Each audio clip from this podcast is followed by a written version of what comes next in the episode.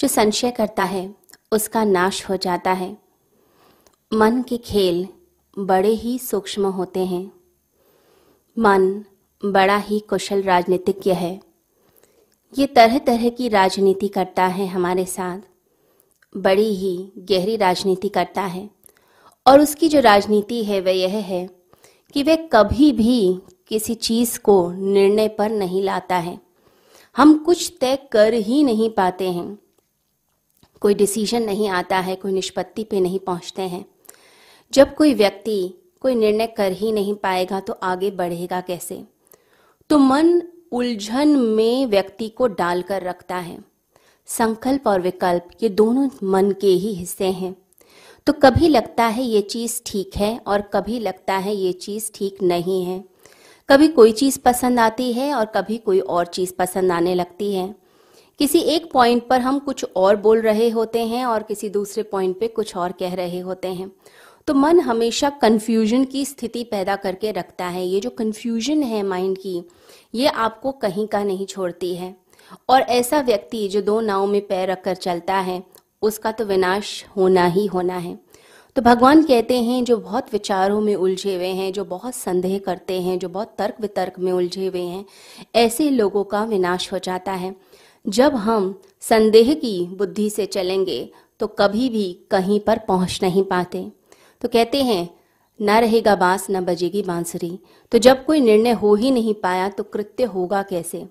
तो मन हमेशा आपको डावाडोल रखेगा और ऐसा नहीं है कि ये अभी आपके साथ हो रहा है। अनंत अनंत जन्मों से मन यही कर रहा है। आपको उलझाए हुए हैं। आप कहीं भी नहीं पहुँच पाते। कभी लगता है कि संसार में बहुत रस है। चीज़ें बहुत अच्छी लगती हैं, रिश्ते बहुत अच्छे लगते हैं। आपका मन करता है लोगों को अपनाने का। लेकिन कुछ देर के बाद कुछ ऐसा घटना घट जाती है घर में, या कुछ ऐसी बातें हो जाती हैं कि मन पूरी तरह से ऐसा लगता है कि वहाँ से हट गया है डिटैचमेंट आ जाती है, वैराग्य का भाव आता है और लगता है किसी चीज़ में कुछ नहीं रखा है, इंसान तो अकेला ही है और अकेला ही उसने जाना है। तो मन एक जगह नहीं है, कभी लेफ़्ट है, कभी राइट है। ऐसा मन कहीं नहीं पहुँचता है। तो मन से हमेशा संदेह ही आते हैं कन्फ्यूजन्स ही आती हैं। परंतु निर्णय फिर कहाँ से आते हैं? निर्णय आते हैं आपके हृदय से, आपके प्रेम से, आपकी श्रद्धा से आते हैं। तो जो मस्तिष्क है, उसका काम है चीज़ों को काट देना। इसलिए बहुत लोग जो तर्क करते हैं, इसका मतलब है कि उनका लॉजिकल माइंड रैशनल माइंड बहुत एक्टिव है। भावनाओं का कोई स्थान नहीं है। वो जो इमोशनल लोग हैं, उनसे बात भी करना पसंद नहीं करते। तो जो लॉजिकल लोग होंगे, वो बहुत ज़्यादा तर्क वितर्क में पड़े हुए होंगे, लेकिन कहीं भी पहुँच नहीं पाते।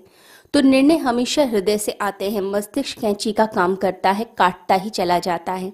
परंतु जो हृदय है, जो श्रद्धा है, वो हमेशा जोड़ने का काम करती है। इसलिए जब हम प्रेम से भरे हुए होते हैं तो हम सबको अपनाना चाहते हैं। लेकिन हमारे अंदर अगर अविश्वास आ गया किसी के प्रति तो हम उस व्यक्ति को दूर कर देते हैं। बस ऊपर से दिमागी तौर पर ही बात होती है। हृदय की कोई बात होती ही नहीं है।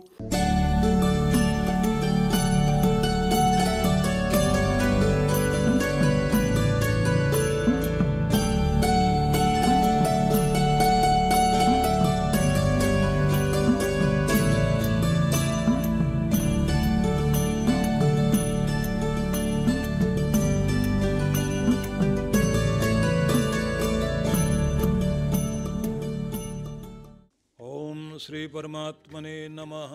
आप सभी भक्तों को बहुत बहुत शुभकामनाएँ और आशीर्वाद और आप सब के लिए। प्रत्येक वर्ष की तरह 108 कुंडीय श्री गणेश लक्ष्मी महायज्ञ का आयोजन इस बार फिर से आनंदाम आश्रम में आयोजित किया जा रहा है।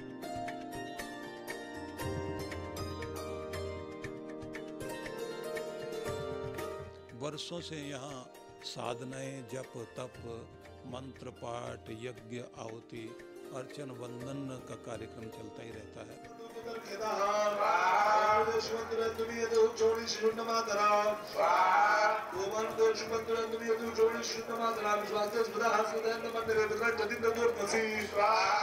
इस बार विशेष रूप से यज्ञ का कार्यक्रम तो रखा ही है। साथ साथ में सभी भक्तों को हम जो भी आएँगे उन सबको ये चाहेंगे कि यज्ञ कुंड के पास या फिर बाहर परिधि में बैठ करके आप सब लोग मंत्र पाठ करें, जो आपको सिखाया जाएगा कि सभी लोग जो है गणेश चतुर्शीर्ष का और श्री सुक्त का साथ साथ पाठ करेंगे। हज़ारों कंठों से एक साथ इतनी ध्वनियाँ निकलें तो कैसा भी दुर्भाग्य व्यक्ति का हो, टूटेगा ज़रूर और सौभाग्य जागृत होगा रक्षा कवच आपका काम करेगा।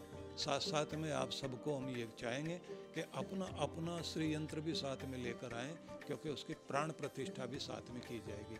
और एक विशेष चीज़, इस बार वैभव साधना अनुष्ठान साथ साथ में कराएँगे और वरदान सिद्धि साधना तो इसकी बुकिंग अलग होगी। तो ये दोनों चीज़ें आप यज्ञ में भी भाग लें और साधना में भी भाग लें। साथ साथ में एक मज़े की बात ये रहेगी कि सुबह जैसे यज्ञ चल रहा है तो शाम को अनुष्ठान वाले कार्यक्रम और कुछ अलग तरह की चीज़ें भी इस बार होंगी, जो बहुत आकर्षक होंगी और आपको जो है बहुत आनंद उसका आएगा। तो मैं चाहूँगा कि इस कार्यक्रम में आप बढ़ चढ़ कर भाग लें और यदि कोई नहीं आ पा रहा है तो संकल्पित यजमान बन करके अपने घर में बैठे बैठे ही आप सामने उसमें शामिल हो करके और उसी तरह की मनोभावना बनाए। आपकी भाव तरंगें भी आपका कल्याण करेंगी। आप सबके लिए मेरी बहुत बहुत मंगल कामनाएँ। छः अक्टूबर से नौ अक्टूबर का दिन आप, बुक कर लीजिए और आनंद आम आश्रम में पधारिए। मैं आपको